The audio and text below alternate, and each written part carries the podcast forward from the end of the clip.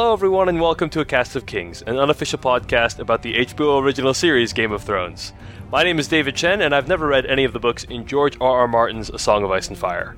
My name is Joanna Robinson, and I've read every book in George R. R. Martin's A Song of Ice and Fire. If you're just tuning in for the first time, here's how we do things here. We talk about Game of Thrones primarily as a television show, and what that means is that we'll spoil everything through this week's episode of Game of Thrones, uh, and that includes uh, everything through, of course, episode 8 of season 2, The Prince of Winterfell. We will not be spoiling anything from future episodes, and that includes anything that you read in the books or anything in the next time on preview of uh, HBO's Game of Thrones. So, everything through season 2, episode 8, Prince of Winterfell, will be spoiled today. And uh, you can find all of our episodes at GameOfThronespodcast.com. You can also email us, let us know what you think of the show and of the podcast at a cast of kings at gmail.com. That's a cast of kings at gmail.com. So we got a lot of emails in response to our discussion last week. And uh, I wanted to say thank you guys for writing in. Uh, Joanna, I think a lot of encouragement for your perspective on the show uh, continuing to be aired, right?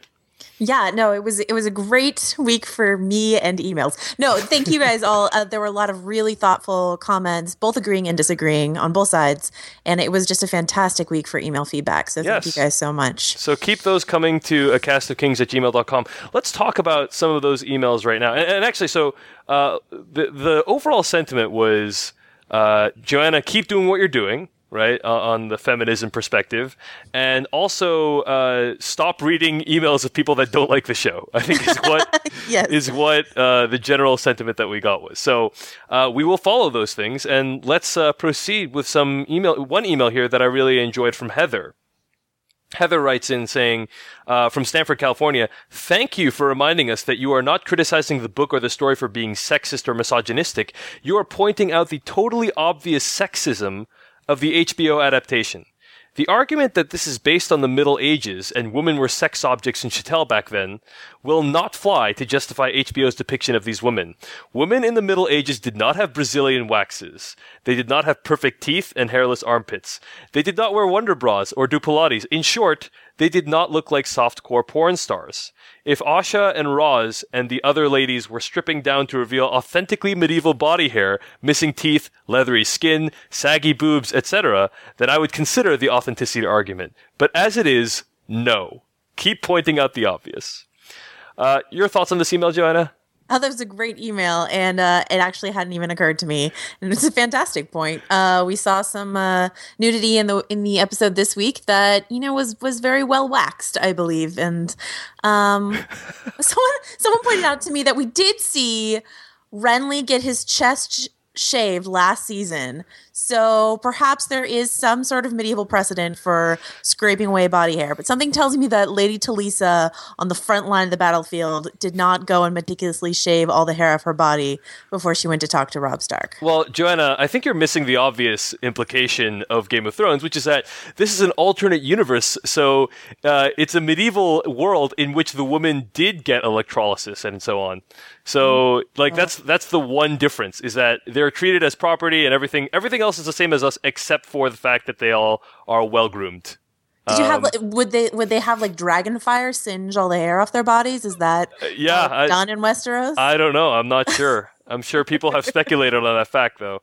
Uh, but in any case, Heather, yes, this is a great email, and I mean, I think this email alone kind of totally destroys all the opposing arguments about like, Yeah. like, because okay, I mean, let's be honest. A lot of guys writing in saying, "How dare you question my love of the nudity of this series?"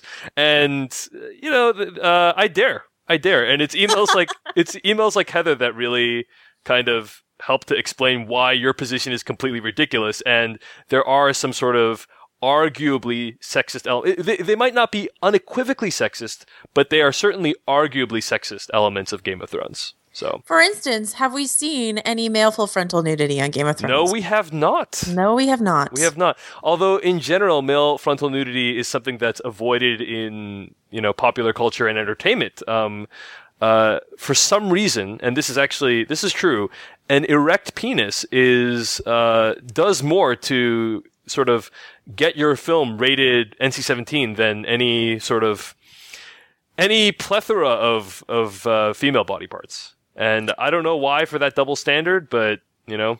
It's it's the way it is, and I think that's reflected in the TV world as well. I, I feel like HBO could show it if they wanted to, but they don't, right? Um, so, yeah. I'm just saying, I'm going to speak for all the ladies and say, what's up with that HBO? Yeah, what is up with that? What is up with that? Anyway, Casey writes in uh, regarding my comments last week about the sun rising and setting in Iceland. Uh, he says, I've been to Iceland several times and lived in Norway for a while. Iceland in the summer, it's always daylight. The sun never sets. I've sat outside in a hot pot until 4 a.m., having completely lost track of time because I was, it was perfectly bright daylight the whole time. Hot pot equals the English word Icelanders use for their geothermal hot tubs that are all over the country. They are awesome. So I'm guessing they filmed Game of Thrones in Iceland either in the spring or fall. In the summer, there is a lot of uh, not a lot of consistent snow, unless you get pretty far up in the mountains and glaciers. In the winter, it is pretty much dark all the time, so there's no real sunrise or sunset. If they filmed in the spring or fall, it is sunrise slash sunset for a very long time, as the sun never gets very far above the horizon. So I I had a feeling that someone in our audience would know the details about that and uh, hopefully Casey's not just making all this stuff up. But uh, thank you for for writing in and explaining what's going on there. Yeah, Casey wasn't the only one. We got a lot of um, information about the sun in Iceland. This way week, way more information than we ever needed to know about the sun in Iceland. But it's kind of interesting. Yeah, those scenes are totally beautiful. Uh, I, I, will also say I've just moved to Seattle, and uh, this is I think our third episode recording while I've been in Seattle, and uh, the sun here, man, it's crazy. Like it uh, during the summer, the sun doesn't set until like 10, uh, 10 p.m. So uh, people are just out until all hours of the night because it's light out. So it's pretty amazing. And then, of course, the winter, it's like dark. It's like light for like four hours of the day. So I guess you uh, you make that trade off. Anyway, and right. it rains all the time? Yes. Oh, have fun. Hey, thanks, um, man. You're welcome. I also want to say that today we had a solar eclipse, right? And I believe that that happened because it is Dave Chen's birthday today. So happy birthday, Dave oh, Chen. Thank you, Joanna. This solar eclipse is for you. So what you what is a solar eclipse? Is that when the moon blocks out the sun? Right.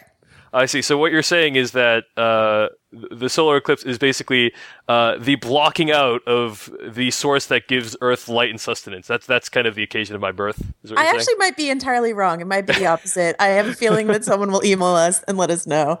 Yeah, apparently very knowledgeable fans about about sun patterns and and solar uh, solar phenomena. So, yes. all right. Anyway, enough about uh, emails. The emails are great. Keep them coming in at a cast of kings at gmail.com. Only two episodes remain of Game of Thrones, and thus uh, a cast of kings this season after this episode. So uh, we're, we're, gonna at some point I'm gonna want to do a survey of people and, and see if uh, they want us to return next season. But uh, for now, let's talk about this episode, "The Prince of Winterfell." Joanna Robinson, general thoughts on this episode. I think they did a lot of setting up this episode. Um, I did an article um, over on pajiba.com uh, on Friday of last week about all this is for you people who like spoilers, not the people who don't like spoilers who are listening to this.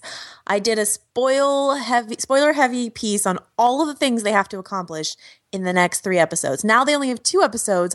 Basically they only checked off like two things on my list. Yeah. And uh, set up everything else but you know they're just gonna cram it all down our throats for two hours of madness and uh so you this hope. episode was you a lot of Joanna. setup. You I hope. hope. Yeah. I. I mean, Joanna, like, I remember you said last week, yeah, dude, the stuff that's going to happen in these next three episodes, it is about to go off the hook. And I was like, oh man, I can't wait to get into this.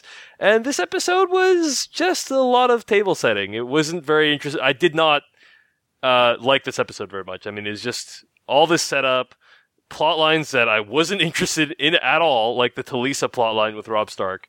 Um, it, yeah, it just a lot of setup, and I am not sure if they're going to pay it all off. But let's talk about uh, this. Well, next week, Dave. Next week, it's gotta go off. Yeah, it's It got. It has to be good. It has to be good. Uh, oh, we got some email. Uh, someone emailed in writing in support of my quote unquote theory that TV show episodes should be able to stand on their own. Thank you for that. And, uh, and supporting what I consider to be a fairly obvious point. But I think the whole like, oh, just wait and see, it's all going to make sense after five years and five seasons. Uh, no, uh, we we have to evaluate this as it comes to some degree, while also keeping an eye out on the broader picture. Absolutely, but but don't worry, you don't have to wait for five years. I swear to the seven gods or whatever that there is something good at least coming before the end of the season. All right. At least one thing. okay. Okay. All right. this episode begins with uh, Yara riding into Winterfell, and Theon, I think, like expects some kind of homage or something. You know, like he expects some kind of uh, a curtsy, perhaps some kind of sign of respect, and instead gets nothing as usual. Not a single genuflect was yeah. given that day. Yeah. And um, well, also he wanted her to bring men because he needs a crap ton of men to help defend Winterfell because, you know, Robb Stark is going to send a lot of people after him now that he knows that Winterfell has been taken. And Yara brings like 10 men. And I don't think she even leaves them. So he's super screwed with his ragtag bunch of guys trying to defend Winterfell against an onslaught of, of Northerners coming to, you know, kill him. So and then they have this confrontation, uh, and it's not hundred percent clear to me. It's mostly clear to me. My understanding is that she's kind of pissed because he's ostensibly killed uh, Bran and Rickon, right? Is that right. is that why she's like really upset at him? Because she's like, look, you've put your you put this whole mission in jeopardy. Everyone wants to kill you now, so now we got to get you back home. You're basically a huge pain in the ass. I think is is the impression I got from that scene. Yeah, um, that he did this big thing, but he did it so stupidly. And instead of impressed, she's like, Look how dumb you are. You kill the only leverage you had, you know, quote unquote. And, um, and, you know, there's no way you're going to get out of this alive. And then he refuses to go with her um, you know, and I will say this: the Yara in the show is nicer than Asha in the book because she does not offer to take him home. She was just like, "You're fucked, buddy. Enjoy it." You know, at least there was this interesting, like, your family come home, don't die here, and yeah, uh, and they have this tender moment too. Like for the first yeah. time, they like she finally gives Theon what he wants, which is like some kind of love and affection, like or or at least a hint of it right. a hint that she cared about this person. Right. Uh, and so that was kind of interesting and moving to see. Um, but then she's just like okay well i'm out of here. Like it's just like well um you know it's not even like i've always cared about you. It's just kind of like yeah there was this moment i almost wanted to kill you and i didn't. Bye. Like that's essentially what it was. Um, and by the way, uh, Joanna, the, the character you're referring to, uh, Yara, is named Asha in the book, right? We should just clarify that. Yes. Yeah. Yes. So that's yeah. Uh, but they changed it to Yara because to avoid confusion with Osha O S H A, uh, which is um, Bran's helper in Winterfell. The Organization um, of Self and sa- Safety and Health, whatever. Yeah. you know. Um. So. So uh, as usual, the Theon and Yara storyline continues to be the most interesting for me. I think, uh, huh. yeah, I, I, you know, he's just a really compelling character to me, and uh, I thought it was you know pretty interesting how it played out this episode. Uh, he's such a tragic figure, you know, like he he clearly screwed himself over, and it, it's just like, dude, every single time I see him, I'm just like, man, you traded away like the love and respect of Robb Stark for this, you know. I just feel bad for him and uh, yeah, it's I, I enjoyed the way this continues to play out. And then you think about the fact that he killed two innocent boys just to not look foolish. Yeah, I mean he's done a bunch of dickish things, so you know he, he he's trapped in a web of his own devising, uh, and it's really sad to see. We also went far north of the wall this week to Jon Snow and Ygritte's continual romantic adventures, and um, Jon Snow is spared. Uh, Qhorin Halfhand is also spared uh, because he's the one that theoretically knows the most, and we we learned that all the other men from the Night's Watch that Jon was with uh, were slaughtered. Is that correct? Right. Yeah. So sucks for them, and uh, and they because they went looking for Jon, I guess. Right. Still, still doesn't really make much sense to me, but whatever. Uh, I'm gonna assume by the end of the season it's gonna make sense, or I'm gonna give you a really hard time about it. I think is what we're gonna say. They've changed some stuff, and I'm not gonna go into it too yeah. much. But I will say that I always thought of the whole Ygritte saving Jon as like a little like Arctic Pocahontas moment, and uh, it sort of lacked the drama that it had for me in, in the book. I think largely because of the way they've changed some things. But um, we did get to meet Rattleshirt, who's the the guy with the skull on his head. I think she called him the Master of the Bones or Lord of the Bones. Um, and he's the leader of that that wildling band and he's sort of an interesting i mean anytime you meet someone who's wearing a skull as a hat it's kind of interesting you know? Yeah so yeah he's he's, he's an interesting character uh, interesting look that they had.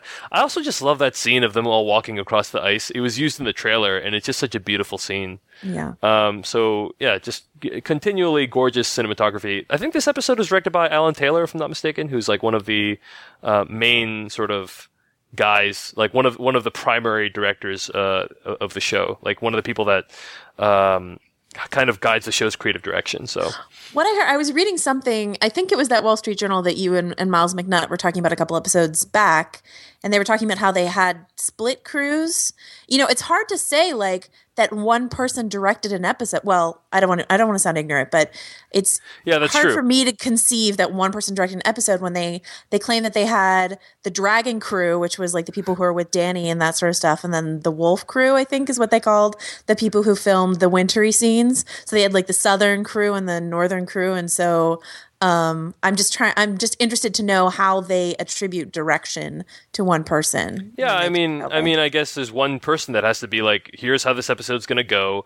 Uh, there's obviously an editor, but the director has to help the editor or work with the editor to to make sense of the episode and all the different plot lines. So, yeah. uh, so you're right in that Alan Taylor probably wasn't, you know, actually there, but it, you know, it's he's this kind of stuff happens all the time in the movie industry too, and so right uh, where they have like second units and whatever. It's just the uh, the show is so spread out all over these different places that it's more pronounced, I think, in this show than in others.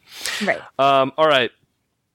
So uh, they have this confrontation with with Qhorin and uh, Jon, where Qhorin's like, you know, like wh- wh- what did he say, uh, Joanna? They had this like they're kind of in the rope line and and Jon's trying to talk to Qhorin. So they had, yeah, they had this hushed conversation first where Qhorin is saying, you know, in order to find out exactly what Mance Rayder, who's that king, you know, that all the wildlings are following, in order to find out exactly what he's up to, we have to infiltrate his army and sort of, you know, go turn cloak and and follow him. And Jon's like, yeah, as if they're ever going to trust me. And Qhorin says, uh, they will if you do what you need to do when the time comes. I believe. So I'm paraphrasing, absolutely. Right. And then he starts a fight loud enough that everyone can hear, and then sort of kicks Jon down the snow into.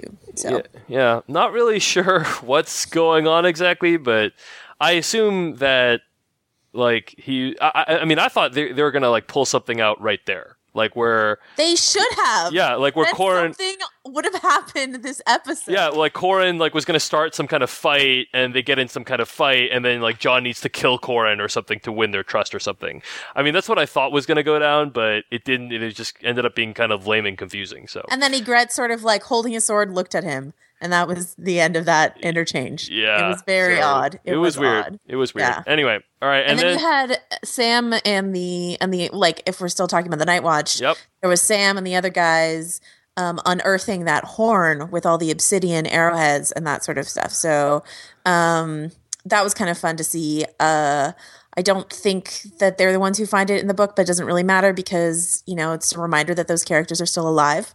So hey, but it's not it's not clear to me what like how obsidian is special or you know like and why do they like i thought they would call it I, my, my theory was like oh this is some kind of glass that can cut through anything or whatever but they called it obsidian which i don't think in real life it has uh, I, I don't know what the military applications of obsidian are in real life but uh, i'm guessing it's not the most powerful sort of material in the world so it's not 100% clear to me where that's going either but uh, and I'm not asking you where it's going, Joanna, but I'm just saying. Tell you. I'm just saying. I'm just saying. Yeah, I, I, don't know what exactly is going on there. So, um, so yeah, that's what's going on with the Night's Watch this week, and uh, I, I, thought it was it was okay. Uh, it was gorgeously shot, uh, set, setting up for hopefully some interesting stuff that's going to happen down the line. Uh, we also got uh, a lot of Robb Stark this week, more than I bargained for season combined. I think. I, I, think we saw way more of Robb Stark than we needed to. If you know what I'm saying, Joanna. Um, Um, but, but, uh, quite enough of Lady Talisa. Or yes, indeed, indeed. Anyway, all right. So I did really like the confrontation between Robb and uh, and Catelyn. Like that's that was uh, fascinating because he's he's stuck between a rock and a hard place. You have this woman who, yeah, definitely betrayed him, and I'm, I'm not a, like. It's just, uh, it was it was frustrating because you know, like as the as the viewer, you know, there's this dramatic irony going on where you know that uh, Littlefinger doesn't have Arya, so at most this is going to give her her one daughter back, and maybe may may not even accomplish that, depending on how this goes down. Uh, and it's just so frustrating to see it happen. You know, to see Catelyn betray Robb in this way. Uh, and I thought Robb's reaction was appropriate. It must have been difficult for him, but I thought he did a good job because he's like, you know, he's gotta, he can't just be double standard just because you're you're related to him. You know. right. Uh, what did you make of that confrontation, Joanna? Um, I think it's interesting because in in the book, they um, news has gotten out to both Catelyn and Robb that Bran and Rickon are dead, or who they think are Bran and Rickon are dead. And so when Catelyn frees Jaime, it's because all she thinks she has left is her two daughters, you know, and she doesn't know that Arya is not there, obviously, so she's acting out of desperation. And you know, all of Robb's actions in this episode, including his interaction with Talisa, born out of grief and panic at his two younger brothers being killed. So the fact I don't know why the in in case well just I guess the showrunners are saving all of the emotional impact for the end. So those characters are going to hear this news at the end of the season when there's already all this other stuff they have to accomplish. I don't know why they're holding off on it, but um it just makes much more sense for their characters to have that extreme emotional motivation than just sort of than just sort of like Catelyn felt like it, Yeah. and so that's why she did Yeah. it. you know and so then you don't respect these characters as much because you don't think their judgment is as sound as you know it might be so you can make excuses for them because they're grief stricken but if they're just doing it with a quote unquote clear head then you know Yeah, I mean, I, I agree that it didn't really make much. You know, it's just like it's frustrating to see Catelyn behave like this in this episode. So uh, I'm not sure exactly what's going on or why they made that decision, but it's probably safe to say that the effect is a negative one. However, Joanna, who knows? Maybe it's all going to make sense in the end. maybe they've I- got a trick up their sleeve I highly, I highly doubt that, but um, but maybe it will. Maybe it will. So and and for the listeners who are keeping score at home and think that I have a problem with all nudity and sex scenes ever, I did not have a problem with Lady Talisa and Robb Stark. It made sense to me this episode. I think some nudity in its place is fine. So it has my stamp of approval this week. Well, I don't think it was full frontal this episode. I think it was like some side boob action, if I'm not mistaken. no, we got some we got some good bum action too. Uh, that, that was yeah. the fans of the of the bums. yes, yes. So, So- uh, in, in any case, yeah. Uh, this okay. So I thought the Robin Talisa storyline well acted. You know, it was decent storyline, but uh, it, it it just I did not care. I, I just can't bring myself to care about this plotline. I don't know why. Um, maybe it's because I am literally more interested in every single other character in the show than you know the Robin Talisa interaction. Uh, I, I don't know how you felt about this the scene between them where they finally decide to consummate their feelings for each other. Yeah, I, I, I thought that the um the acting was great. I think this is the best acting we've seen actually from Robb um And Talisa, I thought. and Talisa. Her monologue was great, Yeah. I thought. Um and she did it with her clothes on, which is which is a rarity. So A- a- and not while getting boned, so that's also good. So there you go. Um, but um,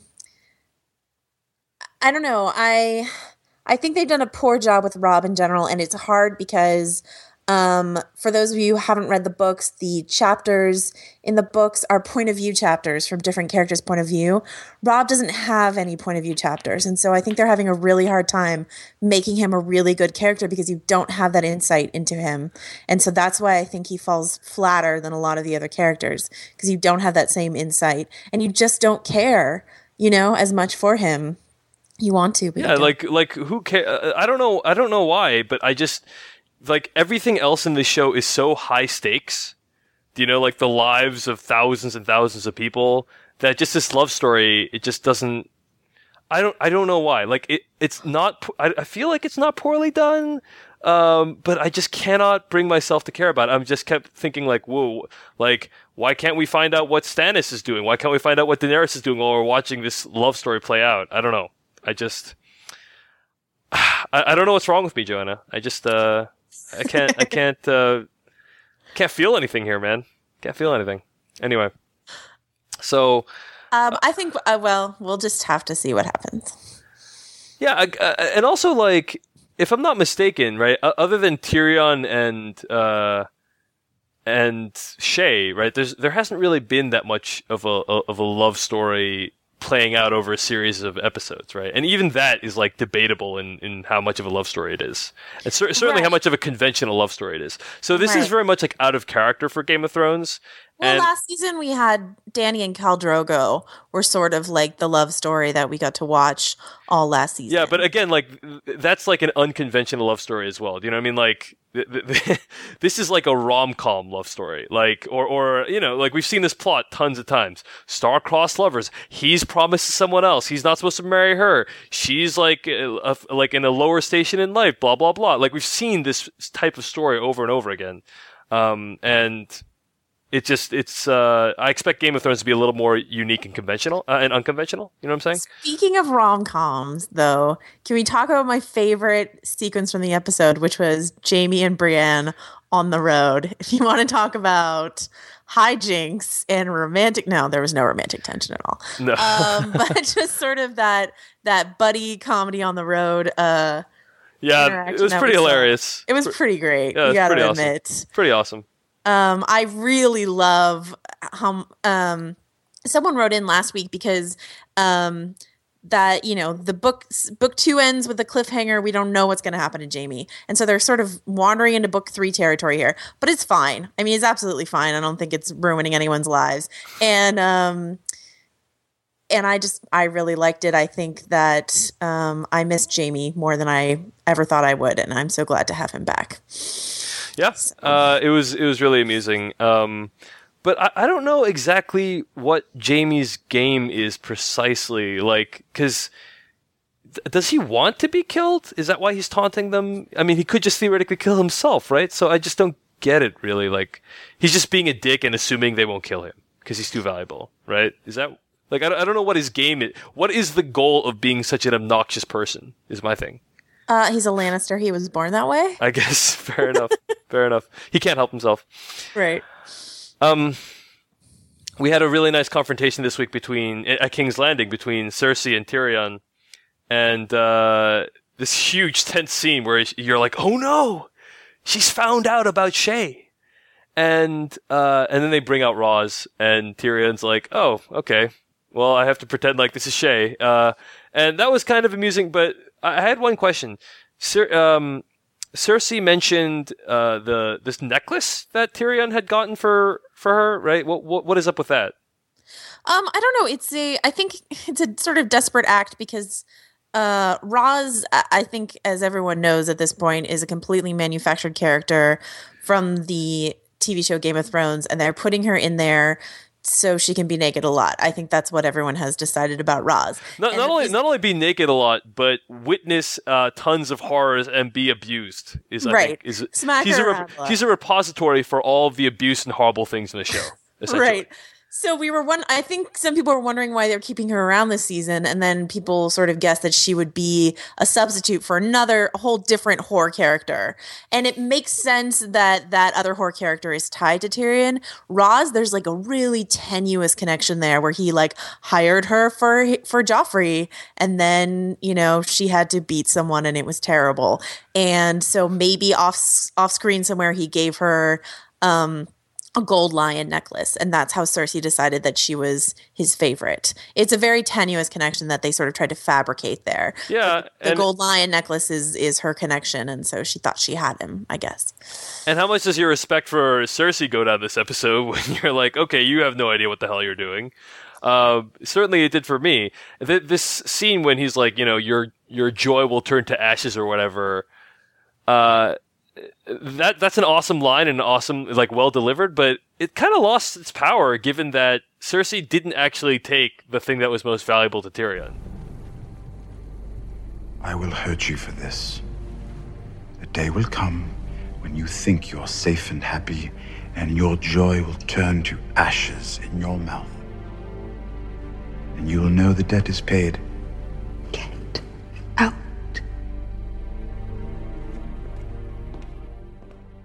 Yeah, no, I mean it's a it's an interesting bait and switch. Um but yes, you're you're right that you sacrifice your respect for Cersei's intelligence. I think she's unraveling a bit.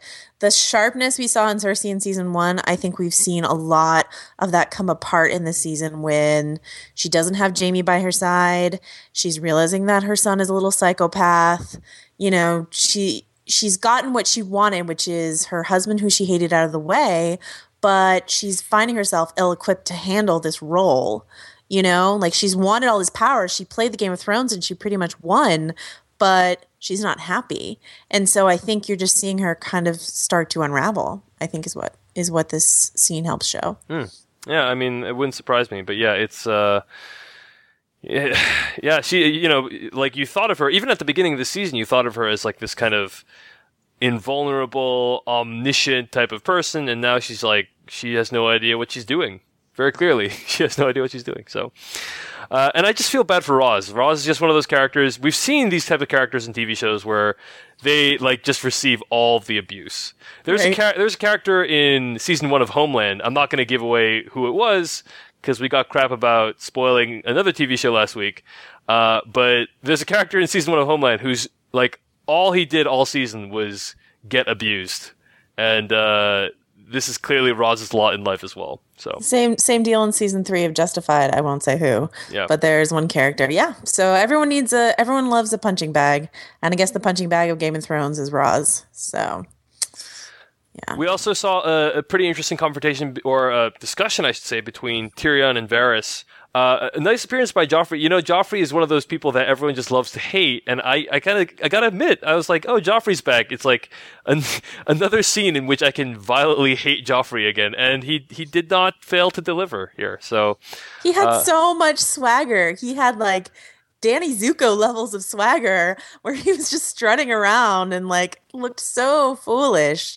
Um, you know, just the last time we saw him, right, he got slapped upside the head by Tyrion, and he's learned nothing. He'll just, yeah. I, I literally, as I said, uh, or I think my colleague Devindra on the Slash Filmcast put it, like I literally fear for the actor that plays Joffrey his life, like just you got to imagine there's tons of people who like their reality maybe people listening to the show whose line between reality and fantasy is a little bit blurry and may just really violently hate him. Do you know what I mean? Because he is so anger inducing. He he's the perfect combination of villain and douchebag. You know, like e- evil and douchebag, I should say.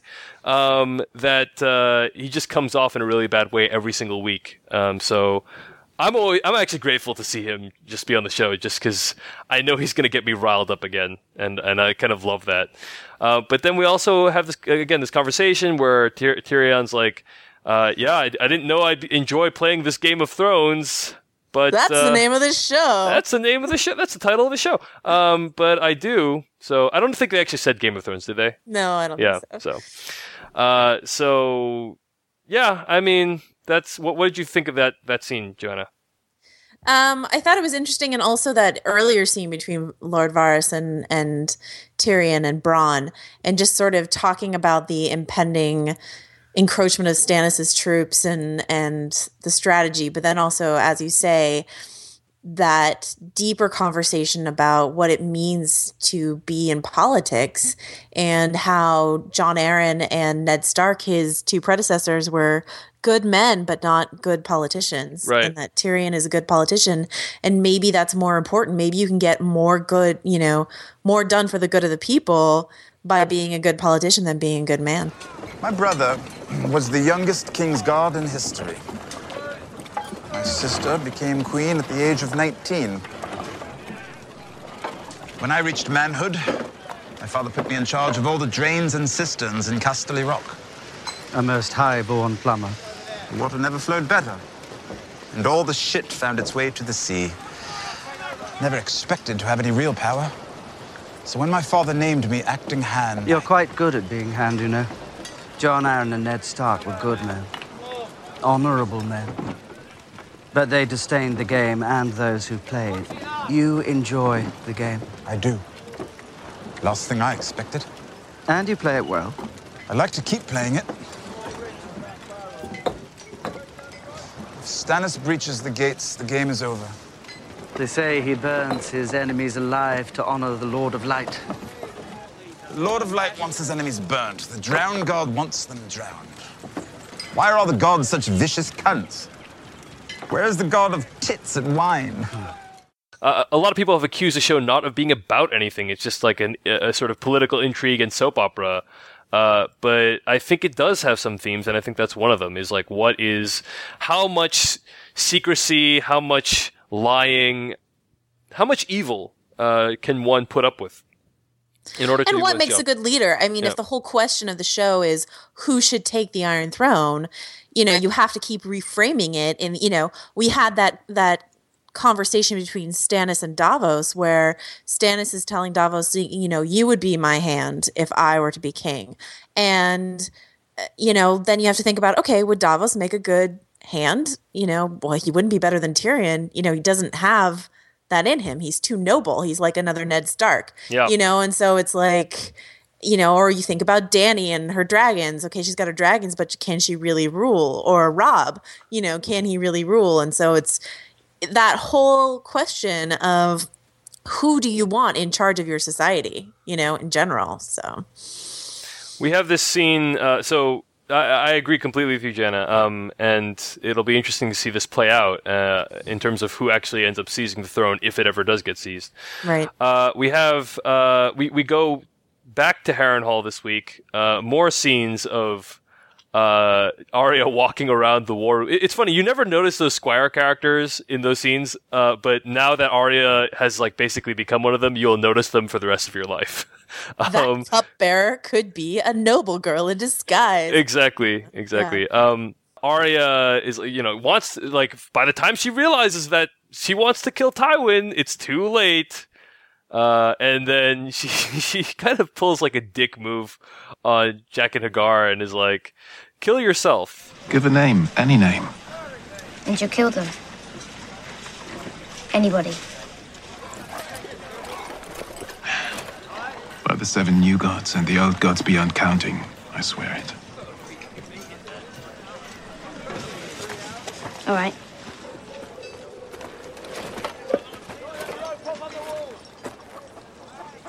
Jaqen H'ghar.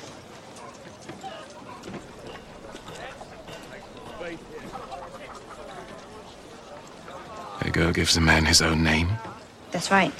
Gods are not mocked. This is no joking thing. I'm not joking. Man can go kill himself. Unname me, No. please. I'll unname you. Thank you. If you help me and my friends escape. This would require more than one life. This is not part of our bargain. Fine. Jaqen H'ghar. A girl lacks honor.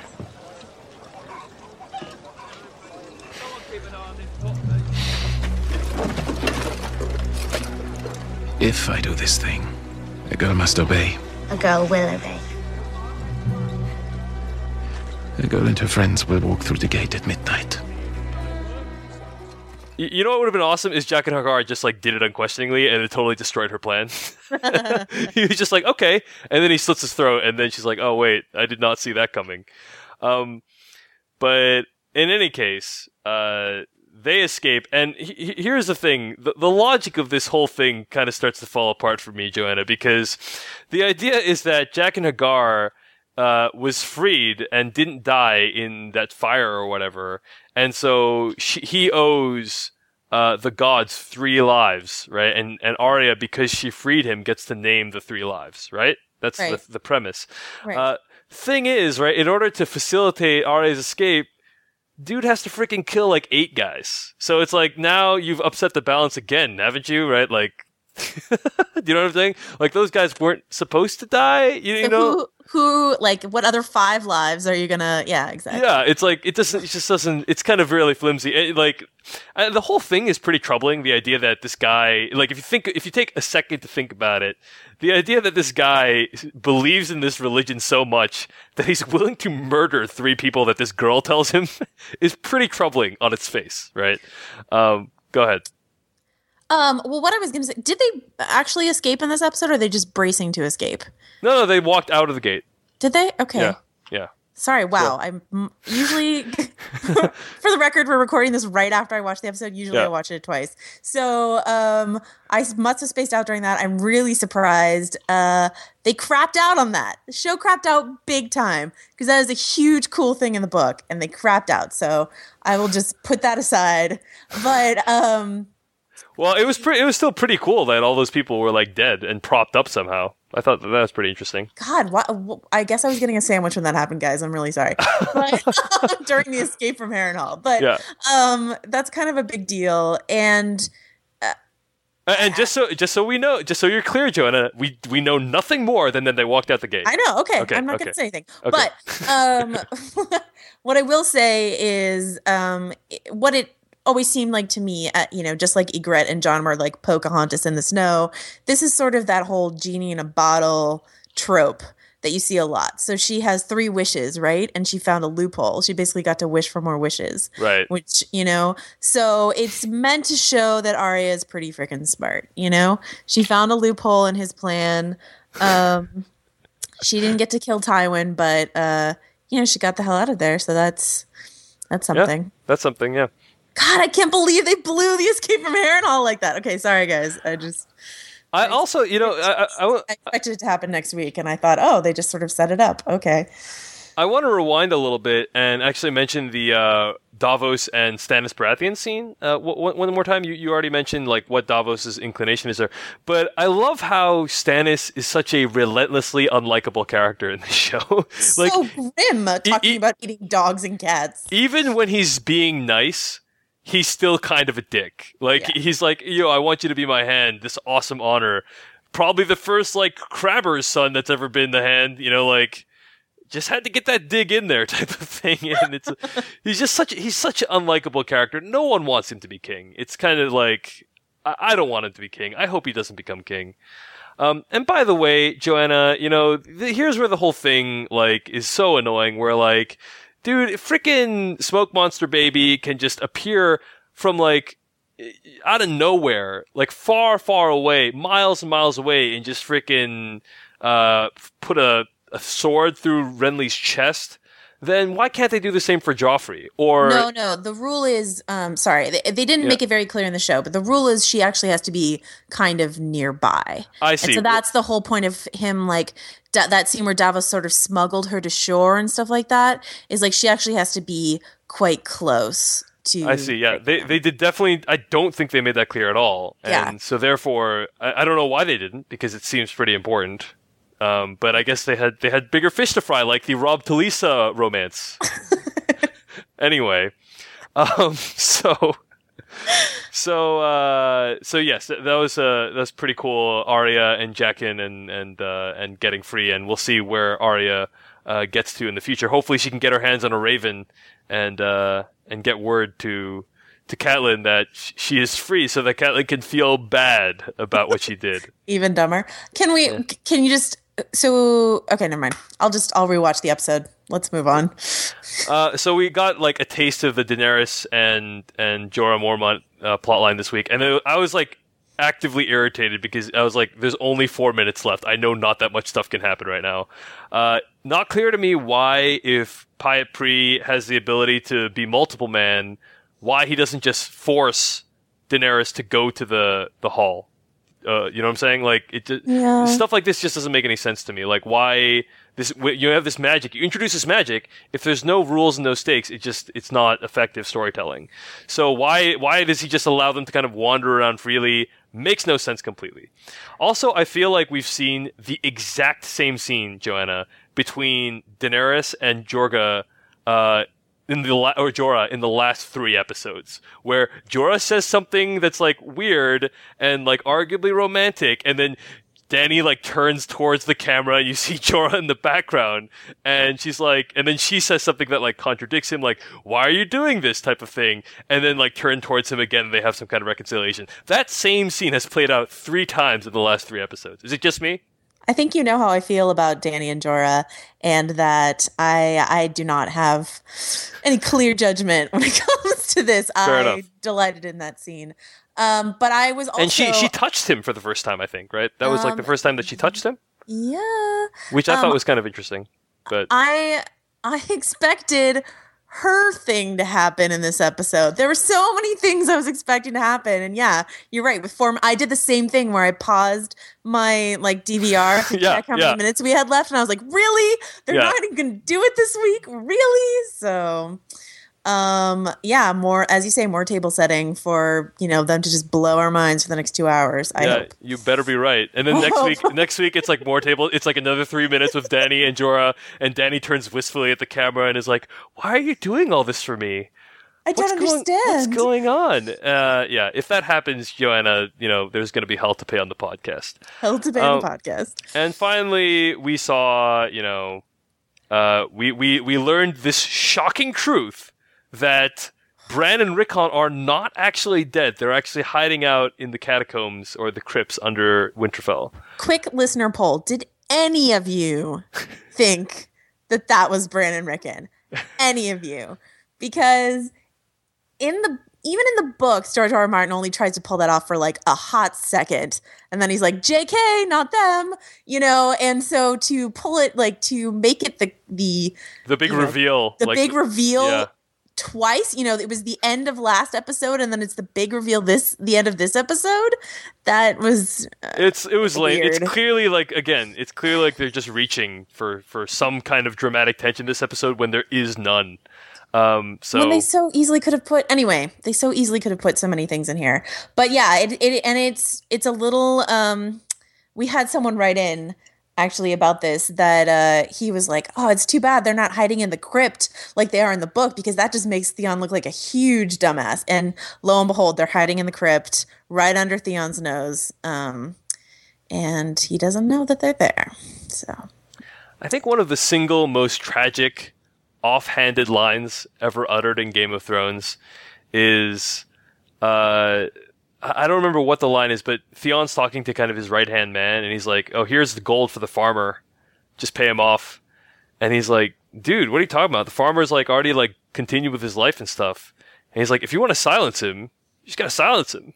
And it's like that's the that's the only sort of hint you get at what happened to the farmer, and it's just like, dude, that guy's life must just suck. Like his two sons are, you know, brutally murdered, and then he's murdered.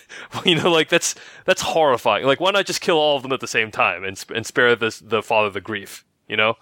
Um, so uh, my heart went out to this off-screen farmer father who uh, is killed in an offhand reference at the end of this episode.